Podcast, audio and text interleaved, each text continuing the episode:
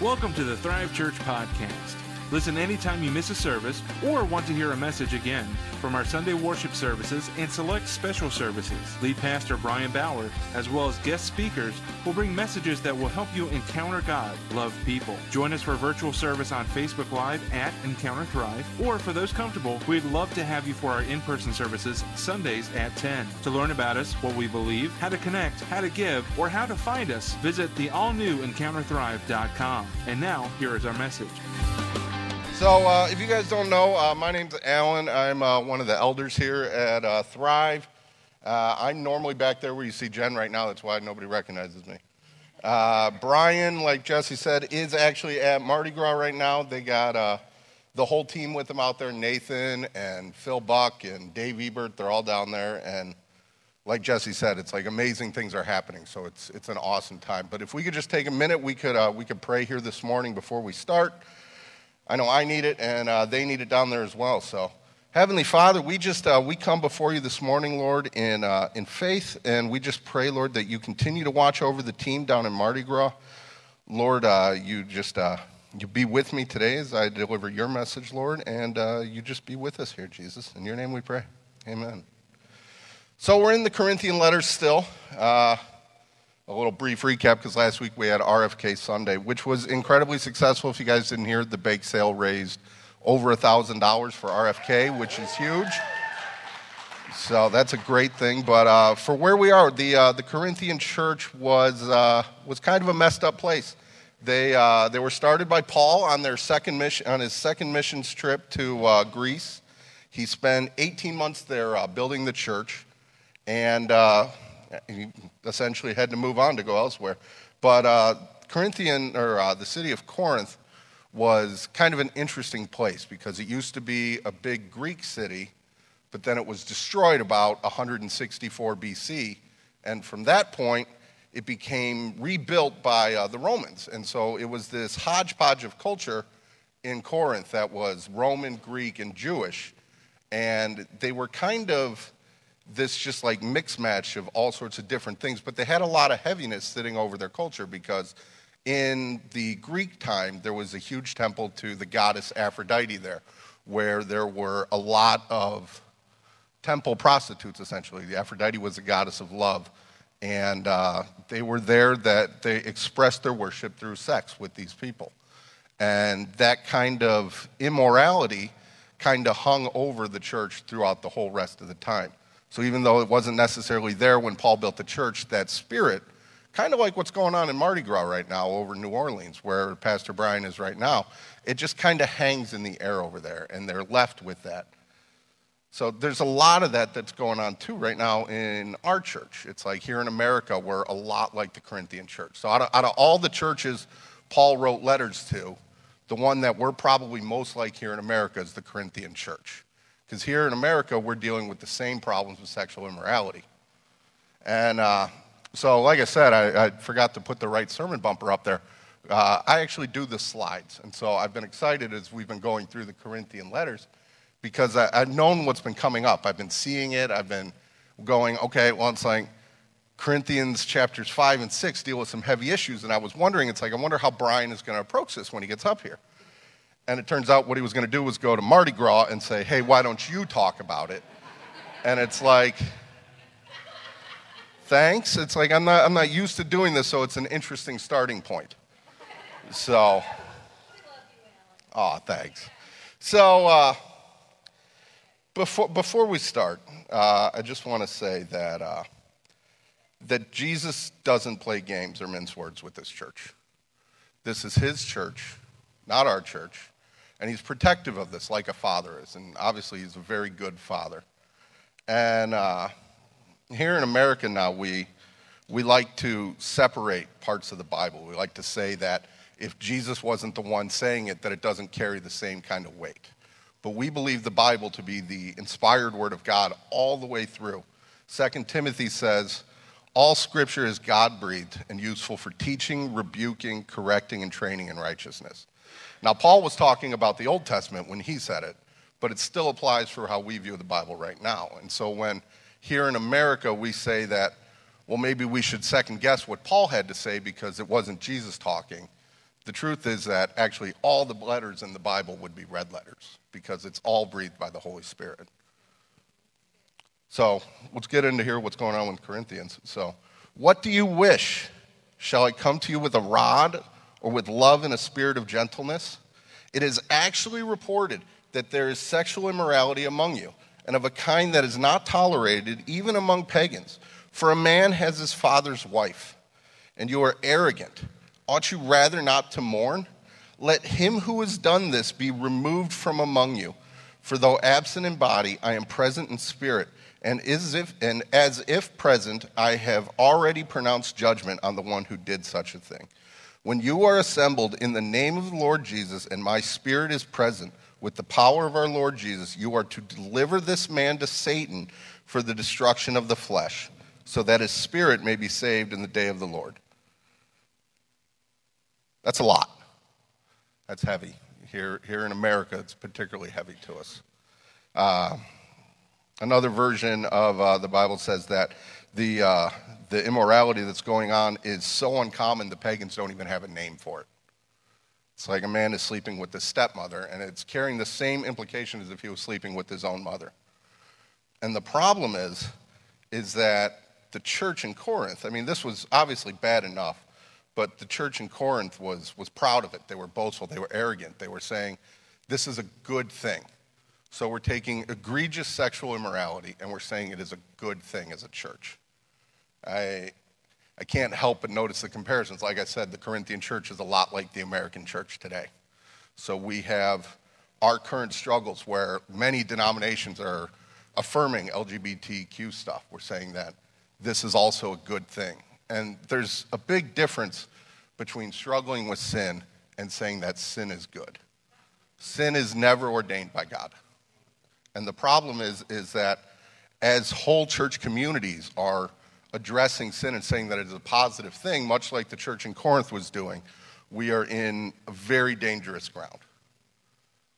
And then Paul says something now that we're, we're just even beyond able to deal with. He actually says that deliver this man over to Satan. It's like that's obviously as Christians, it's not something we want to do, but what he's talking about is he's wanting to separate the man from the rest of the church because what he's doing is so bad that it's going to infect the rest of the church. This is uh, an example of church discipline. We, uh, we, we don't like the word discipline. We really don't like the word discipline when it comes from the church because it's not something that we're used to. We don't think of it that way. But church discipline is an act of love. They talk about in the Bible if, uh, if your brother has sinned, that you should go to him one on one and talk to him. Or if that doesn't work, then to get a second person and go talk to him together. And then if he still is unrepentant, to get the whole church and say it in front of the church that, hey, this guy is, you know, needs help. And it's in an act of love to try and get people to encourage him to turn from his sin. It's not a loving thing if we're, uh, if we're just letting our brothers and sisters fall into sin without going forward. But that's what's happening in Corinth. They're encouraging it. Paul says that, uh, Paul says that uh, they need to purge the evil man from among you. He's uh, turning them over to Satan so that the destruction of their flesh can be complete. And that's something where it's here on earth, we look at it as in America, how our whole basis is comfort. We're not really interested in being, you know, uncomfortable. We don't want to deal with the hard stuff. But the problem is, is that Paul is prioritizing eternity over this temporary comfort. And he does it time and time again. Jesus does the same thing. Jesus says actually to cut off your own hand if it causes you to sin because it's better to throw one part of your body into the fire than the whole thing. Sorry. So God doesn't play games with our souls. Every single time, it's eternity over this life. And Paul launches into a, uh, a lesson on uh, leavening. Uh, has anybody ever made bread? Anyway, so if you've made bread, you add yeast to it, what happens? The bread rises. It's like you add a little bit of yeast, it causes the whole dough to rise. It doesn't just rise part of it. So your boasting is not good. Do you know that a little leaven leavens the whole lump? Cleanse out the old leaven, that you may be a new lump, as you really are unleavened for Christ, our Passover lamb, has been sacrificed. Let us therefore celebrate the festival, not with the old leaven, the leaven of malice and evil, but with the unleavened bread of sincerity and truth.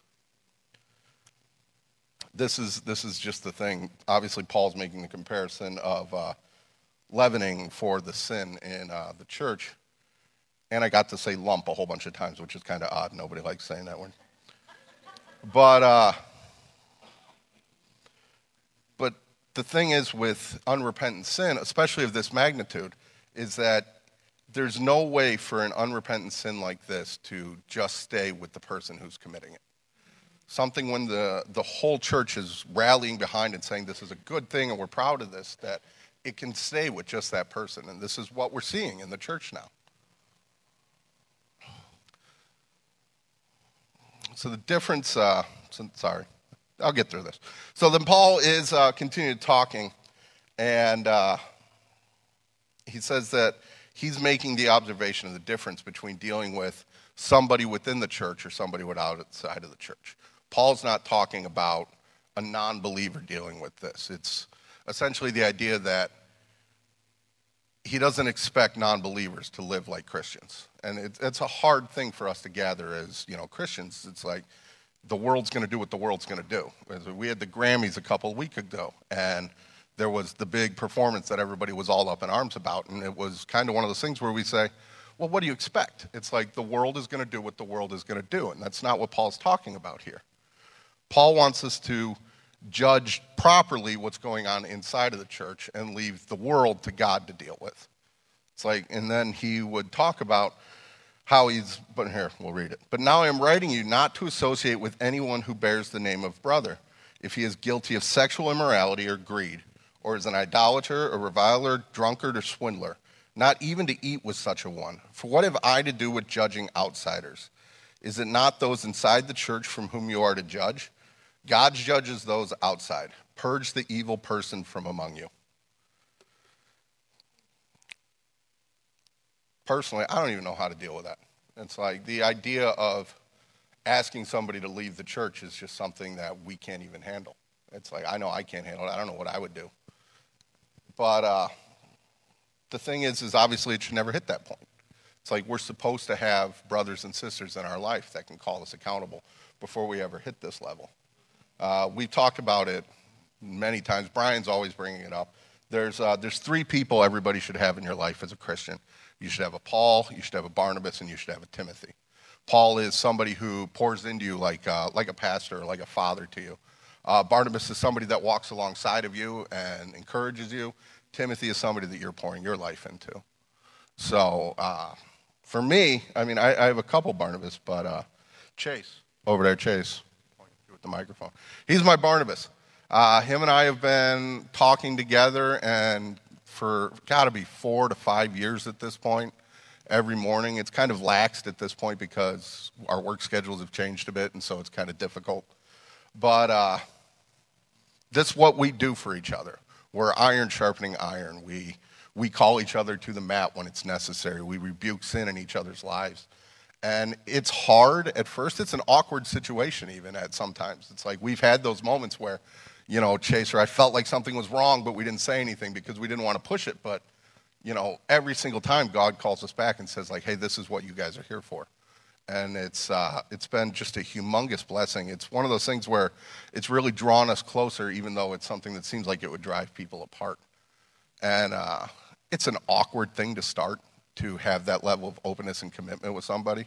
I know it took us a while to really get into a groove, but it's like, as weird as it sounds, if you just ask a friend to say like, "Hey, you know, do you want to do this with me?" It's like I think we actually started because Brian was talking about this, and we looked at each other and said, So are we going to do this then or what? And it was like, Okay. So we actually started talking every single day on our way to work, and it's like it's made a huge difference in both of our lives. And uh, we're going to move on here a bit. And it's, it's been something that I've desperately needed in my life is that, that level of openness and commitment with the brother. Because obviously I have my wife. It's like she's wonderful, but even she can't understand like another man would sometimes. And it's like that's, that's an important connection to make. And Paul's going to continue here. Or do you not know that the unrighteous will not inherit the kingdom of God. Do not be deceived. Neither the sexually immoral, nor idolaters, nor adulterers, nor men who practice homosexuality, nor thieves, nor the greedy, nor drunkards, nor revilers, nor swindlers will inherit the kingdom of God. And such were some of you. But you were washed, you were sanctified, and you were justified in the name of the Lord Jesus Christ and by the Spirit of our God.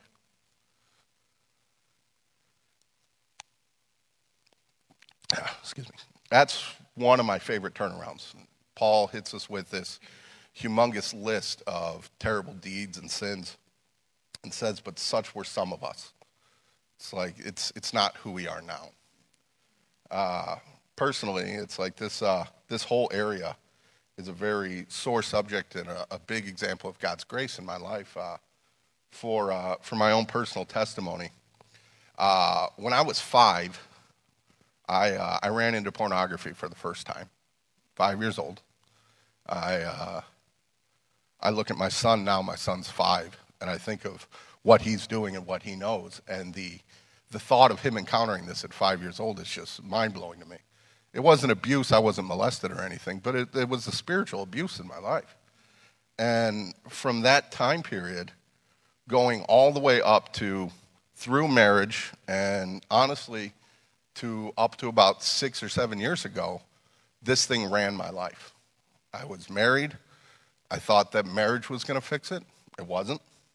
I thought that having kids was going to fix it. It didn't. It was over and over and over again. This well I just kept going back to every single time. And uh, I spent a lot of time arguing and fighting with my wife about it. Not really arguing and fighting because I didn't really have a leg to stand on. I was very obviously in sin. I was, I was struggling. I was broken. I was hurting, and I, I had nothing to go on. And there were so many times when we would fight that I would beg in my head for her to just leave me because I was so broken and miserable that I just I couldn't handle it anymore. I, I wanted the what I thought would have been the easy comfort of just being alone in my sin again. And it's like, thank God that she was obviously given some form of spiritual encouragement to never quit. And I don't know if you know my wife, she doesn't know when to quit. But uh, I think that's a, that's a God given gift for her there. Hopefully, she exercises more wisdom in it, but that's a different point. But, uh, but it, it's, it's one of those things where it's like I went to uh, sexual recovery groups, I went to an accountability group, and I was there for probably a year and a half, and things were going great, and I stopped going, and I went back to the well. I went back to my old ways after I left the group. I, uh, I had the first taste of real accountability in my life, and then even from that point, I turned away from it because sometimes sin is easier. This is, this is not an easy road that we've picked walking in, uh, in under God. It's like Christianity is difficult. It's like I wish it was easier. It's like it's not, but God gives us the strength to get through it.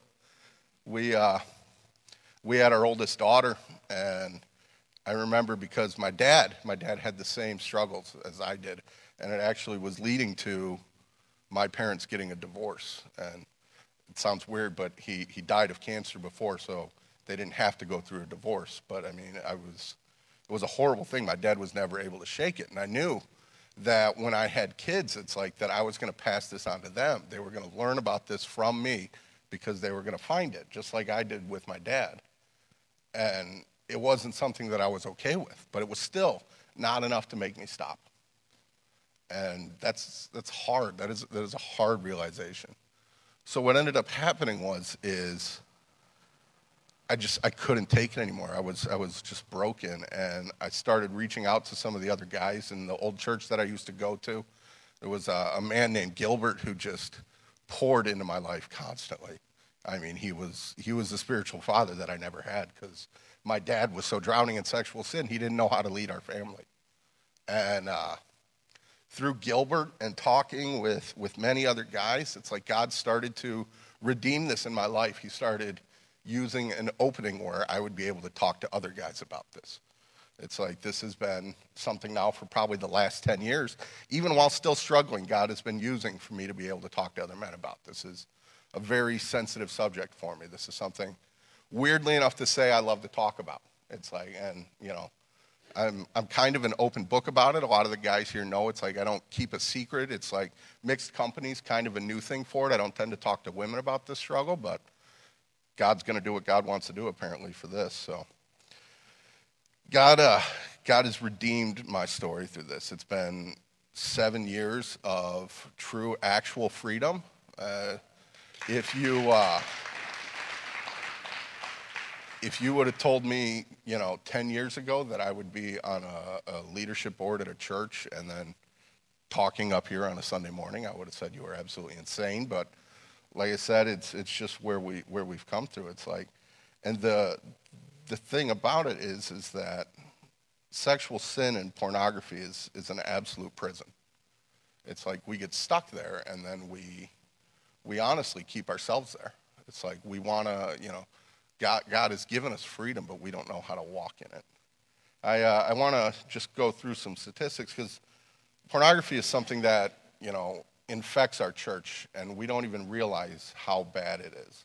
So, uh, do you guys know what the Barna Group is? They're like a, a survey group. They're very, they're very popular. You've probably read a survey or two that they've done. And they've done uh, quite a few surveys on, uh, on pornography use. And so we're going we're gonna go through this here for a bit. So, over 40 million Americans are regular visitors to pornography websites. There are around 42 million different pornography websites. The pornography industry has an annual revenue more than the combined total of the NFL, the NBA, and Major League Baseball.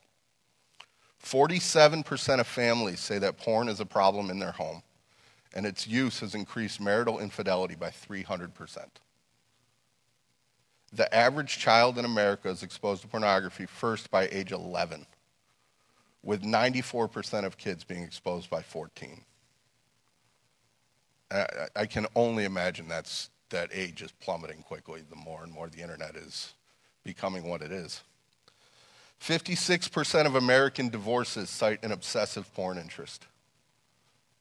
And getting into the church, 68% of church going men and over 50% of pastors view pornography on a regular basis. Of young Christian adults ages 18 to 24, 76% actively search for pornography. 59% of pastors say married men seek their help for pornography use. Truthfully, I wish this number was 100%. In every church you go to, there are men dying of this sin. There's women too, but it tends to be more common with men. And 100% of pastors should be saying that people are coming to them saying, we need help from this. 55% of married men and 25% of married women say they watch pornography at least once a month. 57% of pastors say that pornography addiction is the most damaging issue in their congregation, while 69% say it has adversely impacted the church. If you've ever struggled with sexual sin, you know that these numbers are low because this is a sin that likes to be in secret. This is something that people aren't talking about. So this is just people who are willing to admit to it. And I'm sure that number is a lot higher. The, uh, the other side to uh, the pornography industry is it's directly tied to and fueling sex trafficking throughout our country. We just had the Super Bowl. The Super Bowl is the most trafficked day in America. And that's here. That's in America. We like to think sex trafficking is something that exists outside of America, but it's not here at home. It's like the people who star in these films and do all this stuff, they're, a lot of them are not there by choice. They're stuck and they can't get out and they're being trafficked and prostituted. And then every time we go to a website, we're contributing to that. It's a horrible thing. Paul doesn't leave us there. Paul says, it's this great turn, and such were some of you. But you were washed and you were sanctified. You were justified in the name of the Lord Jesus Christ and by the Spirit of our God. The, uh, the Corinthians were, were hugely influenced by their culture. They, uh, they believed this lie from their culture that everything was going to be okay, that they didn't have to worry about this. The, uh, the Greek philosophy at the time was that uh, mental and mindful and spiritual things were above bodily things, that functions of the body were just very base instincts, and so you couldn't do anything about it. So they had this like slogan at the time. It's like Paul, Paul brings it up several times. The, uh, the all things are lawful for me. This is a misrepresentation of the freedom they would have in Christ. So Paul would say, All things are lawful for me, but not all things are helpful. All things are lawful for me, but I will not be dominated by anything. So it's a, a, direct quote that Paul is referencing. He's like, I will not be dominated by anything. Food is meant for the stomach and the stomach for food, but God will destroy them both, one or the other. The body is not meant for sexual immorality, but for the Lord, and the Lord for the body. So the, the Christian theology at this point is totally different than what the Greek philosophies were teaching and the Roman philosophies. They were saying that as Christians, we're, we're mind, body, and soul. We're, we're like a trinity. It's funny how that's reflected. But uh, things that happen in the body affect the spirit and the soul and the mind, just like things that happen in the mind can affect the body. And so this was an entirely different look. So they believed that their base sexual urges were something that they could fulfill, and it wasn't a big deal because it was just bodily urges, so there was no difference. Like food, it was just something that they were going to have to have, so it didn't matter. But this is uh, obviously a big deal. Paul says to uh, flee from sexual immorality. Every other sin a person commits is outside of the body but the sexually immoral person sins against his own body? Or do you not know that your body is a temple of the Holy Spirit uh, within you, whom you have from God? You are not your own. You were bought with a price, so glorify God in your body. The, uh, the thing about sexual sin is it hits differently than other kinds of sin. Uh, Paul says that it's a, it's a sin against your own body, and that's kind of the whole point. It's like the idea of sexual sin or even sexual sin within the church, staying within the church, is impossible. It's, it's just something that, that really just takes over. It's like, uh, are you guys familiar with what dopamine is? Dopamine is the happy hormone. As you, uh, as you trigger the happy hormone, it's something that helps connect you to uh, your spouse or to friends and everything else. It gives you that good feeling that makes those connections that allows you to, you know, not experience love. Love is an act as well as, you know, a feeling at times. And dopamine's what helps triggers that feeling. But the problem is, is that when we engage in sexual sin, we're triggering that feeling and we're literally rewiring how our body responds to pleasure. And when you have this level of dopamine with the way that as Americans we consume sexual sin, it changes exactly how our body is going to react to it.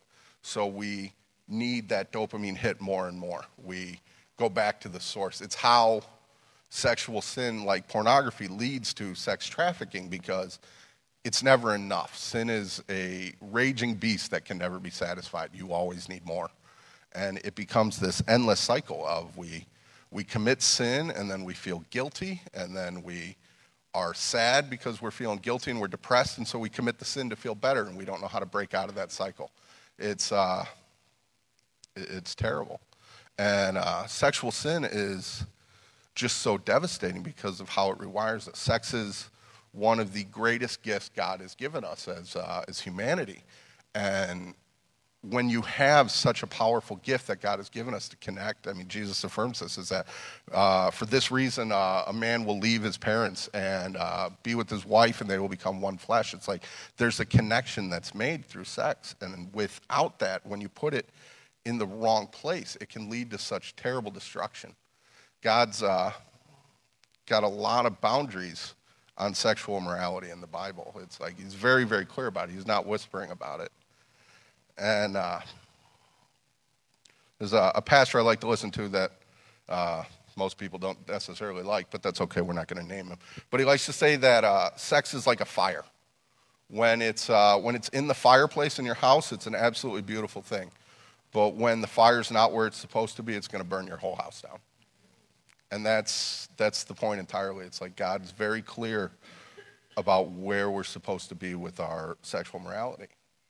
And when we walk outside of that place, we're just, we're just aching for destruction. And unfortunately, our mind is so clouded and so distorted by all the sin in our lives that we can't hear God. We can't hear Him reaching out to us. When I, uh, when I was really struggling in the midst of my, uh, of my pornography sin at uh, our old church, it's like I was, in, was, I was in church this entire time. And it's like there were times where, you know, like I felt like a cloud lift and I could actually, you know, focus on God in ways that I couldn't. And there was a specific moment at church during worship where, you know, I actually felt like I heard God speak to me. And he told me to come and let me wash your dirty feet. And it was, I, I couldn't handle it. So I, I can still barely handle it. It was obviously very impactful in my life. And the problem is with, with sin, it's not like God still can't use us when we're in sin, but it creates such this fog in our mind that it's hard for the Holy Spirit to break through.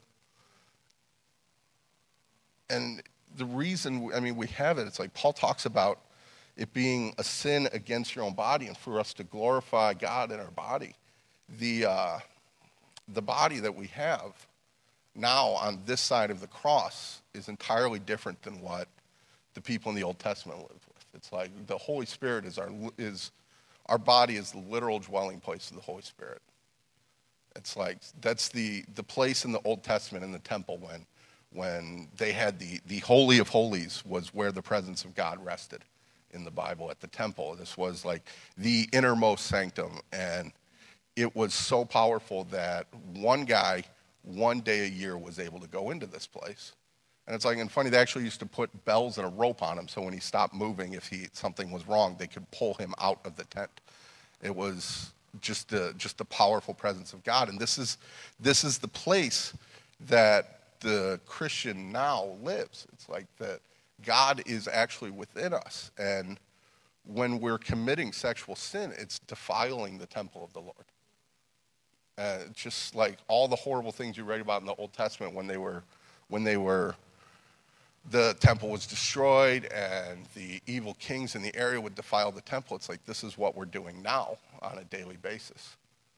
But fortunately, God's grace is totally sufficient for us. We don't, you know, necessarily feel it all the time because a lot of times if you're in that place, you're struggling already. You already have this cloud over your mind. The, uh, great point is, is that uh, we don't have to stay in that place. It's like there, there is hope, there is freedom. If, uh, if you are struggling in this area, if you're a guy, I would, I would highly recommend coming to men's group. Uh, you need people in your life. You need friends, you need brothers and sisters in Christ that are willing to go to the mat with you over these issues. It's like you need a, a real friend isn't somebody who's just going to blow sunshine up your butt all the time. It's like you need somebody that that's a quote from my wife, just so you guys know. You need uh, you need somebody who's willing to hit those hard places with you. It's like you need somebody who's willing to go there. We need to turn to the Lord every single time. Repentance is key. We need to go back to it. Sometimes if you're struggling, it's like we're repenting daily. I remember times in my life I felt like I was repenting every hour. It's like there's just there's just this this weight that's lifted when you when you take your problems to God. Uh, Jesus said to them, "Truly, truly, I say to you, everyone who practices sin is a slave to sin. The slave does not remain in the house forever; the son remains forever. So, if the son sets you free, you will be free indeed." That's the point where the way we're wired, the way we're built, is we're going to be slaves to something we're either going to be a slave to sin or we're going to be a slave to Christ. If we're not actively killing the sin in our life on a daily basis, then the sin in our life is actively killing us. It's, uh, it's, it's a hard thing. Fortunately, for freedom, Christ has set us free. Stand firm, therefore, and do not submit again to a yoke of slavery. Come to me, all who labor and are heavy laden and I will give you rest. Take my yoke upon you and learn from me. For I am gentle and lowly in heart, and you will find rest for your souls.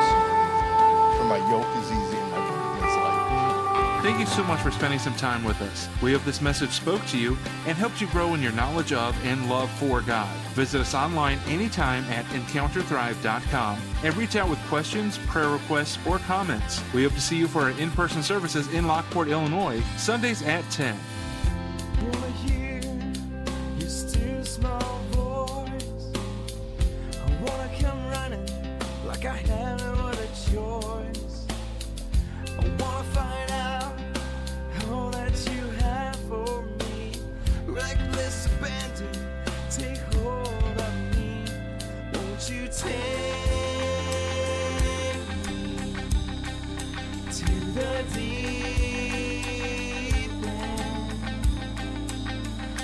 Long.